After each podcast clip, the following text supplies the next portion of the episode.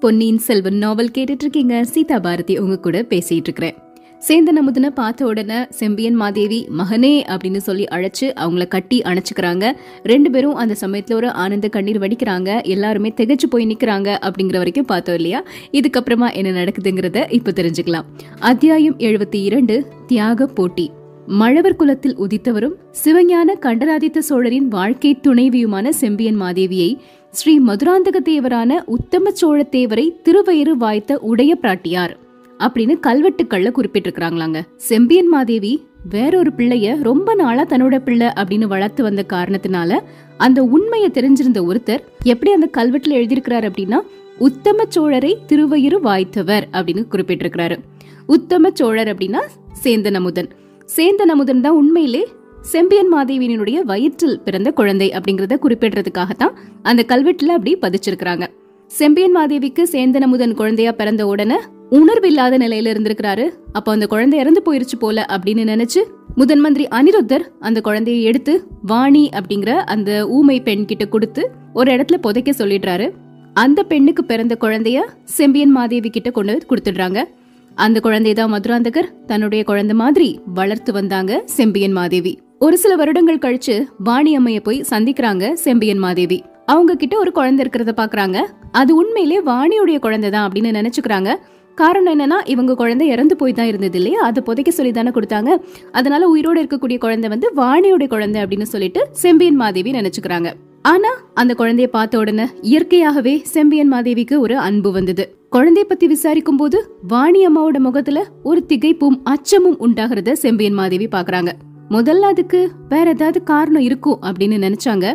சேந்தனமுதன் கல்வியிலையும் ஒழுக்கத்திலையும் சிவபக்தியிலையும் சிறந்து விளங்கினாரு. அத பாக்க பாக்க இயற்கையாகவே செம்பியன் மாதேவிக்கு ஒரு அன்பு வந்துட்டே இருந்தது சேந்தனமுதன் மேல.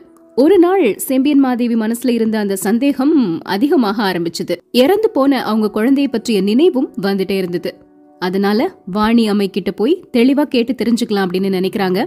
வாணிய தனியா கூட்டிட்டு போய் இறந்து போன என்னுடைய குழந்தைய நீ எந்த இடத்துல புதைச்ச? அந்த இடத்துல ஞாபகார்த்தமா ஒரு பள்ளிப்படை கோயில் கட்டணும்னு நினைக்கிறேன். அது எந்த இடம்னு சொல்லு அப்படின்னு கேக்குறாங்க. இந்த கேள்விகளுக்கு வாணியால பதில் சொல்லவே முடியல. கடைசி பேரரசியின் கட்டளைகளை மீற முடியாம உண்மைய சொல்லிட்டாங்க. சைகை பாஷையில வாணி என்ன சொன்னாங்க அப்படின்னா புதைக்கிறதுக்காக என்கிட்ட நீங்க கொடுத்த அந்த குழந்தை உண்மையிலே இறந்து போகல. அத கருத்திருமன் தான் எடுத்து காட்டினாரு அப்புறம் உங்ககிட்ட வந்து சொன்னா என்ன ஆகுமோன்னு பயந்து கருத்திருமன் கூட அந்த குழந்தையையும் எடுத்துட்டு நான் திருமறைக்காடு போயிட்டேன். கொஞ்ச நாளைக்கு அப்புறம் கருத்திருமன் என்னை விட்டுட்டு போயிட்டாரு. நான் திரும்பி பழையாறைக்கு வந்தேன். அந்த குழந்தைய நான் வளர்த்துக்கிட்டே இருந்தேன் அப்படின்னு உண்மையை சொல்லியிருக்கிறாங்க. சேந்தன் அமுதன் தான் உண்மையிலே தன்னுடைய வயிற்றில் பத்து மாதம் சுமந்து பெற்ற பிள்ளை அப்படிங்கறத செம்பியன் மாதேவி அறிஞ்ச உடனே அவங்களுக்கு எல்லை இல்லாத ஆனந்தம் வந்தது. மகனே அப்படின்னு கூப்பிட்டு தன்னோட மகனை கட்டி தழுவிக்கணும் அப்படின்னு நினைக்கிறாங்க. ஆனாலும் அந்த ஆர்வத்தை அவங்க கட்டுப்படுத்திக்கிட்டாங்க. அந்த உண்மை வெளியாச்சுன்னா அதனால நிறைய குழப்பங்கள் வருமே அப்படின்னு பயந்தாங்க. உலகத்துல பிறக்கக்கூடிய எல்லா குழந்தைங்களும் இறைவனின் குழந்தைங்க தான் அப்படின்னு கருதக்கூடிய ஒரு உயர் பக்குவத்தை அவங்க மனசு அடைஞ்சிருந்ததுனால பெற்ற பிள்ளைகிட்ட தாய்க்கு ஏற்படக்கூடிய அந்த பாசத்தை கட்டுப்படுத்திக்கிட்டு அரண்மனையில வளர்ந்தா என்ன குடிசையில வளர்ந்தா என்ன வாழட்டும் வளரட்டும் அப்படின்னு விட்டுட்டு தன்னிடம் இருந்த அந்த மதுராந்தகர் மேல உண்மையான அன்பை செலுத்திட்டு இருந்தாங்க செம்பியன் மாதேவி. ஆனாலும் சேந்தன் அமுதன் தான் தன்னுடைய வயிற்றுல பிறந்த மகன் அப்படிங்கறது நல்லா தெரிஞ்சதுனால வளர்த்த குமாரனாகிய மதுராந்தகனை சோழ சிம்மாசனத்துல ஏற்றி வைக்க கூடாது அப்படிங்கிற எண்ணம் செம்பியன் மாதேவி உள்ளத்துல வலுவா இருந்துச்சு. சேந்தனமுதனை அரண்மனையில வச்சு வளர்க்க முடியல அப்படின்னாலுமே அடிக்கடி சேந்தனமுதனின் நினைவு வந்துகிட்டே இருக்கும் செம்பியன் மாதேவிக்கு. அந்த நினைவு வரும்பொழுதெல்லாம் இயற்கையான தாய் பாசமும் அவங்க உள்ளத்துல பொங்கி பெருக ஆரம்பிச்சிரும். இந்த போராட்டம் செம்பியன் மாதேவியின் இதய ஆழத்துல பல காலமா நீடிச்சுக்கிட்டே இருந்துச்சு. ரொம்ப நாளா அணை போட்டு ஒரு வெள்ளத்தை தடுத்து வச்சிருக்கிறாங்க அப்படின்னா திடீர்னு அது அணைய உடைச்சிட்டு வெளியே வரும்போது எப்படி வரும்? பயங்கரமா ஒரு வீறு கொண்டு வரும் இல்லையா? செம்பியன் மாதேவியின் உள்ளத்துல அணை போட்டு தடுத்து வைக்கப்பட்டிருந்த தாய் பாசம் இப்போ உணர்ச்சி ததும்பிய வெள்ளமா கரை புரண்டு வந்தது. முதன் மந்திரி அனிருத்தர் தேவியின் திருவயிற்றில் உதித்த தேவர் அப்படின்னு சொன்னதுதான் அவ்வளோ உணர்ச்சி செம்பியன் மாதேவியின் மனசுல ஏற்படுறதுக்கு காரணமாகிருச்சு. அந்த வார்த்தைகளை அனிருத்தர் சொன்ன உடனே செம்பியன் மாதேவி பத்து மாத காலம் குழந்தைய வயிற்றுல வளர்த்த அனுபவம் எல்லாத்தையும் ஒரு நொடி பொழுதுல திரும்பவும் அனுபவிச்சாங்க. அவங்களையே மறந்து சேந்த நமுதனை என் மகனே அப்படின்னு அழைச்சு அவனை கட்டி தழுவி கண்ணீர் விட ஆரம்பிச்சாங்க. செம்பியன் மாதேவி இப்படி உணர்ச்சி பெருக்கினால் மெய் மறந்து இருந்த சமயத்திலையும் சேந்தன் அமுதன் தெளிவா சொன்னாரு தாயே என்னை மகனே அப்படின்னு அழைக்க இப்பவாது உங்களுக்கு உள்ளம் வந்ததா? அப்படின்னு. அந்த வார்த்தைகளோட பொருள் என்ன? அப்போ சேந்தன் அமுதனுக்கு செம்பியன் மாதேவி தான் தன்னை பெற்ற அன்னை அப்படிங்கிறது முன்னாடியே தெரியுமா? தெரிஞ்சும் வெளிக்காட்டிக்காம இருந்தானா? கொஞ்ச நேரம் எதுவுமே பேச முடியாம அமைதியா இருந்ததுக்கு அப்புறமா செம்பியன் மாதேவி சேந்தன முதன பார்த்து மகனே உனக்கு முன்னமே தெரியுமா? நான் தான் உன்னை பத்து மாதம் சுமந்து பெற்ற தாய் அப்படின்னு தெரிஞ்சு என் மேல கோவத்தோட இருந்தியா? ஆனா அத பத்தி நீ என்கிட்ட எதுவுமே கேட்கலையே அப்படின்னு தழுதழுத்த குரல்ல சொல்றாங்க. அப்ப சேந்தனமுதன் என்ன சொன்னார் அப்படின்னா தாயே கொஞ்ச காலமா எனக்கு தெரிஞ்சது நான் உங்க வயிற்றுல பிறந்த மகன் தான் அப்படின்னு. ஆனா எனக்கு இந்த ராஜ்யத்தின் மீது எந்த ஒரு ஆசையுமே இல்ல. ராஜ்யத்தின் மீது உரிமை இருந்தாலுமே இதை ஆட்சி செய்யக்கூடாது அப்படின்னு தான் நினைச்சிட்டு இருந்தேன். பூங்குழலி மேல எனக்கு விருப்பம் வந்தது. பூங்குழலி நான் ராஜகுமாரன் தான் கல்யாணம் பண்ணிப்பேன் அப்படின்னு சொல்லும் பொழுது அவகிட்டயும் உண்மையை சொல்ல எனக்கு தோணல. அந்த விருப்பத்தை அவ மாத்திக்கிட்டதுக்கு அப்புறமா தான் அவளை கல்யாணம் பண்ணிக்கிறதுக்குமே நான் சம்மதிச்சேன். என்னுடைய மனசுல இருந்த ஒரே ஒரு ஆசை நீங்க என்னைக்காவது ஒரு நாள் என்ன உங்க வாயினால மகனே அப்படின்னு கூப்பிடணுங்கிறது தான். அந்த ஆசை நிறைவேறிடுச்சு இதுக்கப்புறம் எனக்கு எதுவுமே வேண்டாம் தாயே. சிவபக்தியில தான் என்னுடைய மனம் முழுக்க முழுக்க போக போகுது. இதுக்கப்புறம் நானும் பூங்குழலியும் கோடிக்கரைக்கு போகணும். அதுக்கு மட்டும் அனுமதி கொடுங்க அப்படின்னு கேக்குறாரு. இப்போ இவங்கள சுத்தி யாரெல்லாம் இருக்காங்க அப்படின்னு பாத்தீங்கன்னா சுந்தர சோழர் இருக்கிறாரு சின்ன பழுவேட்டரையர் இளைய பிராட்டி குந்தவை தேவி எல்லாருமே இருக்கிறாங்க. குந்தவை பேச ஆரம்பிக்கிறாங்க.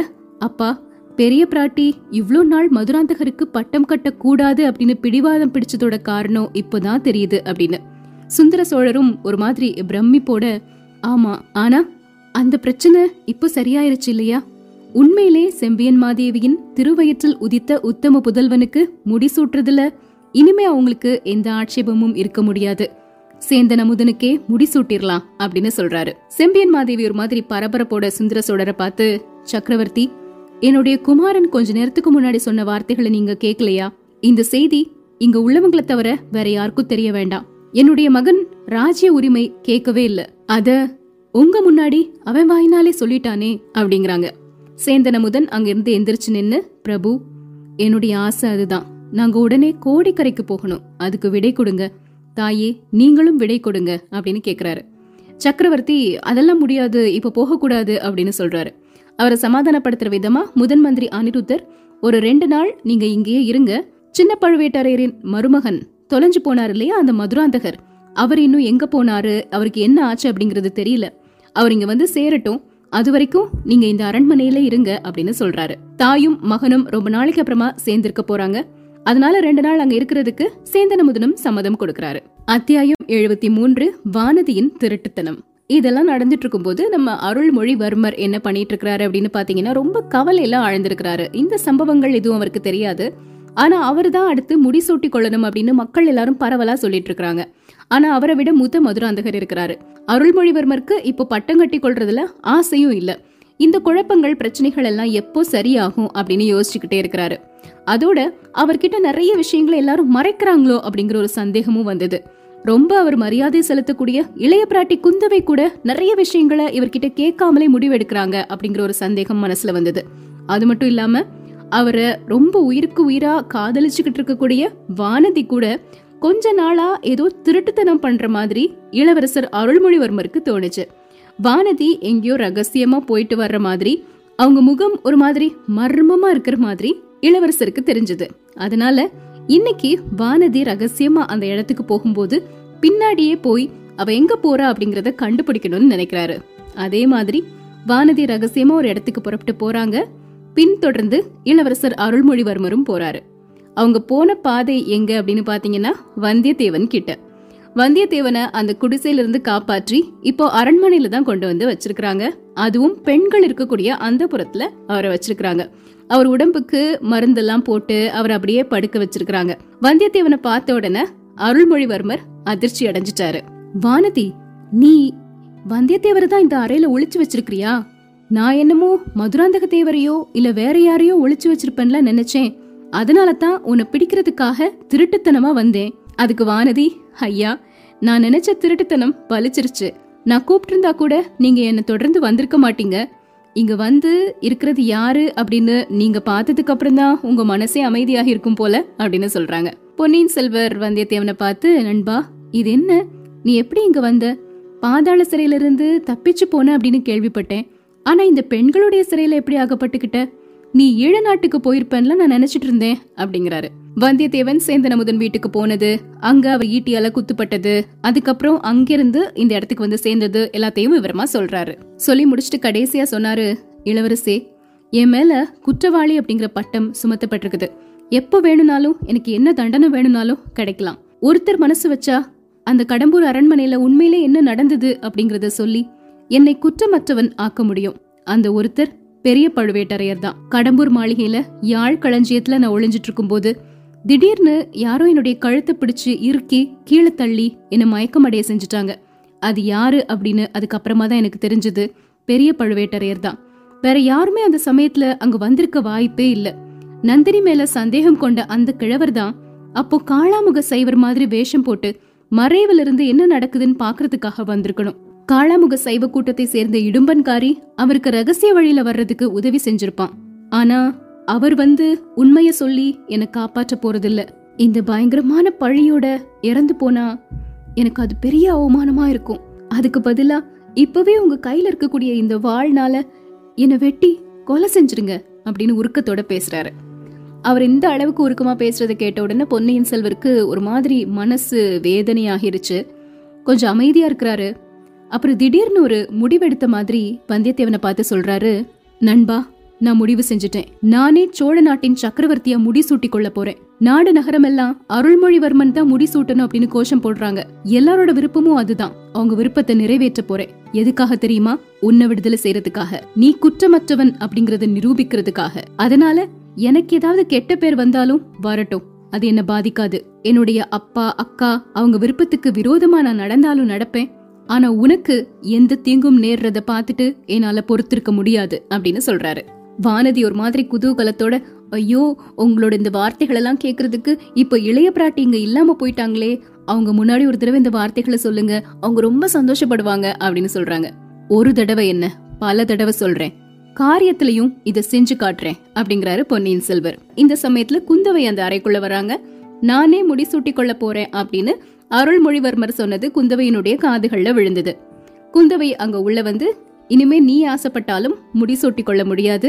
மதுராந்தக தேவர் வந்துட்டாரு அப்படின்னு சொல்றாங்க.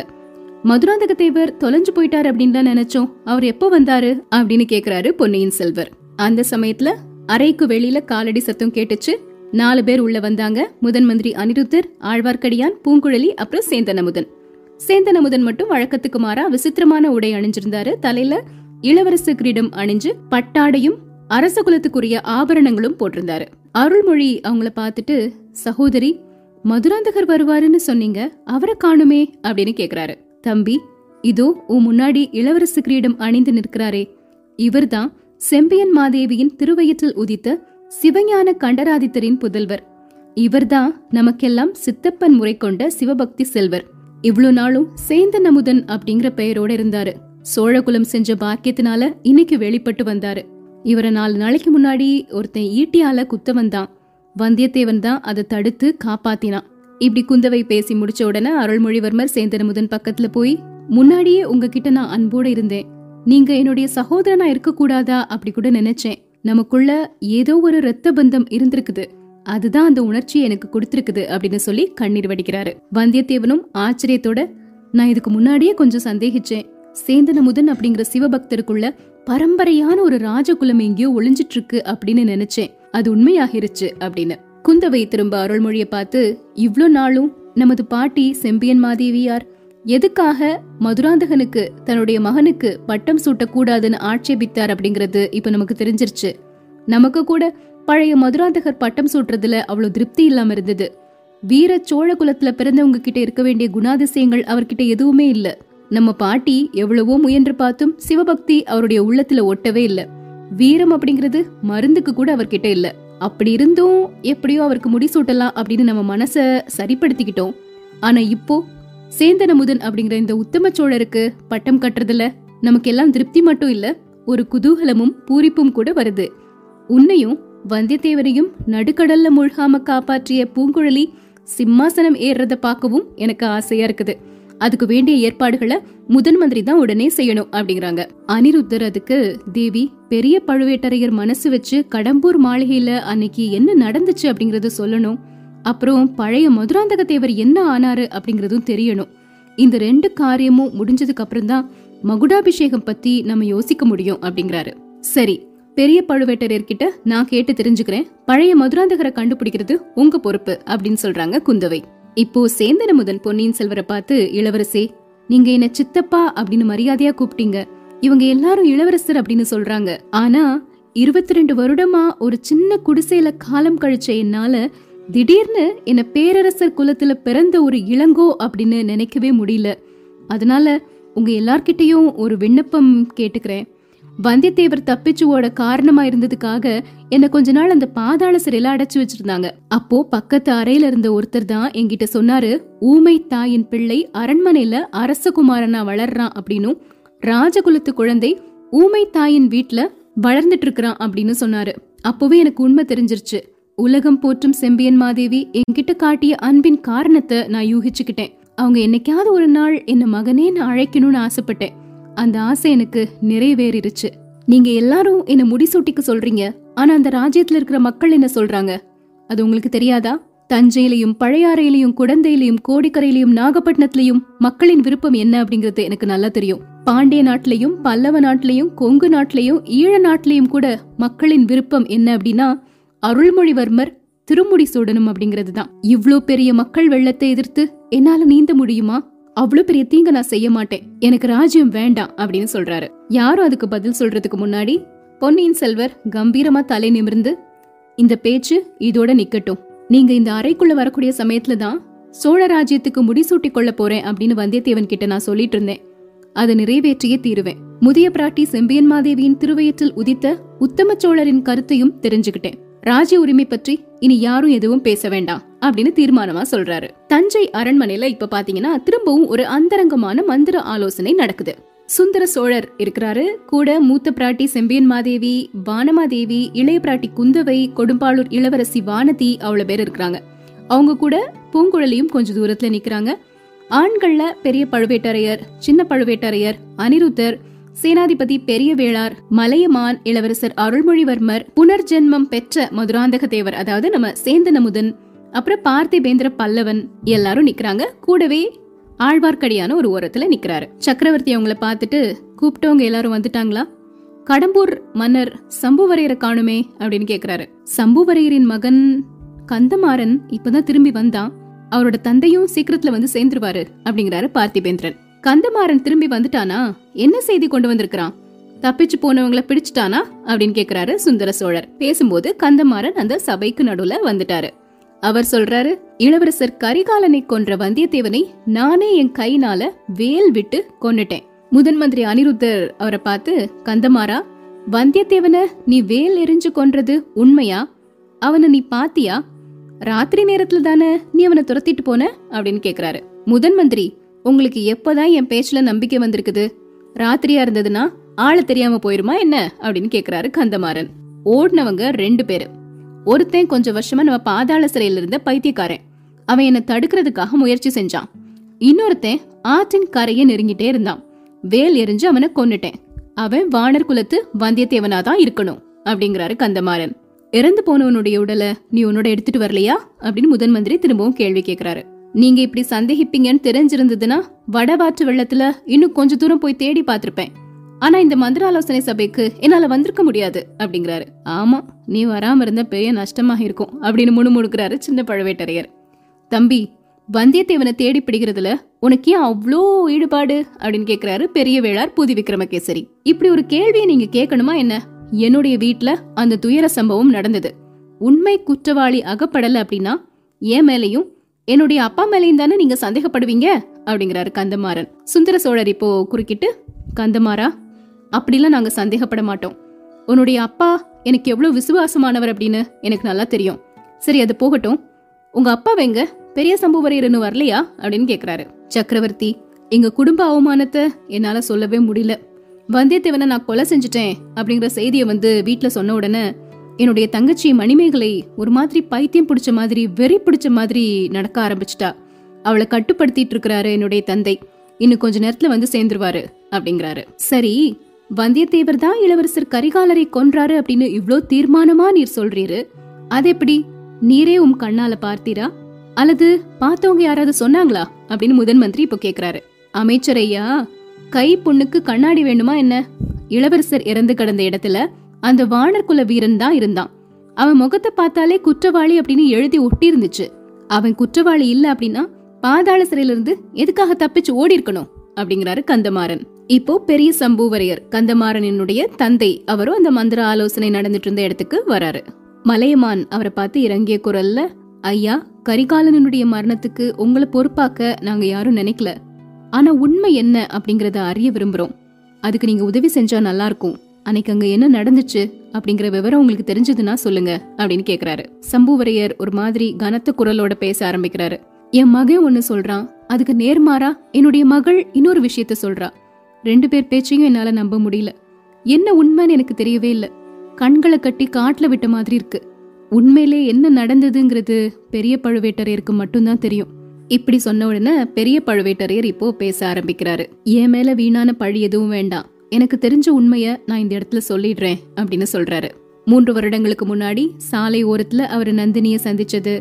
அவ மேல ஒரு மோகம் வந்தது. அதுக்கப்புறம் நடந்த எல்லாத்தையும் மறைக்காம சொல்றாரு பெரிய பழுவேட்டரையர். சின்ன பழுவேட்டரையர் அவரை அடிக்கடி எச்சரிக்கை செஞ்சோம் அதை பொருட்படுத்தாம இருந்தது பற்றியும் நந்தினியின் தூண்டுதல்னால மதுராந்தகருக்கு சோழ சிம்மாசனத்தை உரிமையாக்க எண்ணினது பற்றியும் அதுக்காக சிற்றரசர்களோட சேர்ந்து சதி செஞ்சதையும் சொல்றாரு. நந்தினியின் மூடு பல்லக்கில் மதுராந்தகன் அழைச்சிட்டு போனது பற்றி சம்புவரையர் மாளிகையில ராத்திரி நடந்த அந்த கூட்டத்தை பற்றி எல்லாம் சொல்றாரு. முத முதல்ல வந்தியத்தேவனை பார்த்த உடனே நந்தினி மேல சந்தேகம் வந்தது. அதுல இருந்து பாண்டிய நாட்டு சதிகாரர்களை பற்றிய யோசனை தோன்றுச்சு அப்படின்னு சொல்றாரு. ஆனாலும் அவ்வப்போது நந்தினியின் மோகமாகிய அந்த மாயை தன்னுடைய அறிவை மறைத்து வந்தது அப்படின்னு துயரத்தோட சொல்றாரு.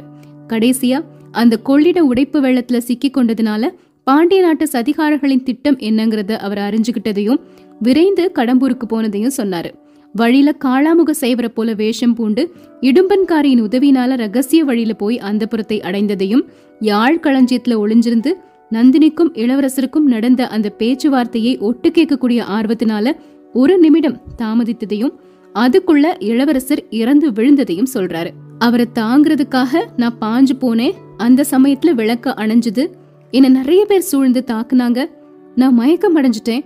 பச்சை மலை குகையில தான் எனக்கு ஞாபகம் வந்தது. அதுக்கப்புறமா அங்கிருந்து இங்க திரும்பி வந்தேன் அப்படின்னு எல்லா விவரத்தையுமே சொல்றாரு பெரிய பழுவேட்டரையர். சக்கரவர்த்தி இப்படி சோழ குலத்துக்கு நான் பெரிய துரோகம் செஞ்சுட்டேன். பாண்டிய நாட்டு சதிகாரர்களுக்கு என்னுடைய அரண்மனையில இடம் கொடுத்துட்டேன். என்னுடைய பொக்கிஷத்துல இருந்து அவங்க சதி செயலுக்கு வேண்டிய பொருள் எல்லாத்தையும் கொண்டு போறதுக்கு அனுமதிச்சேன்.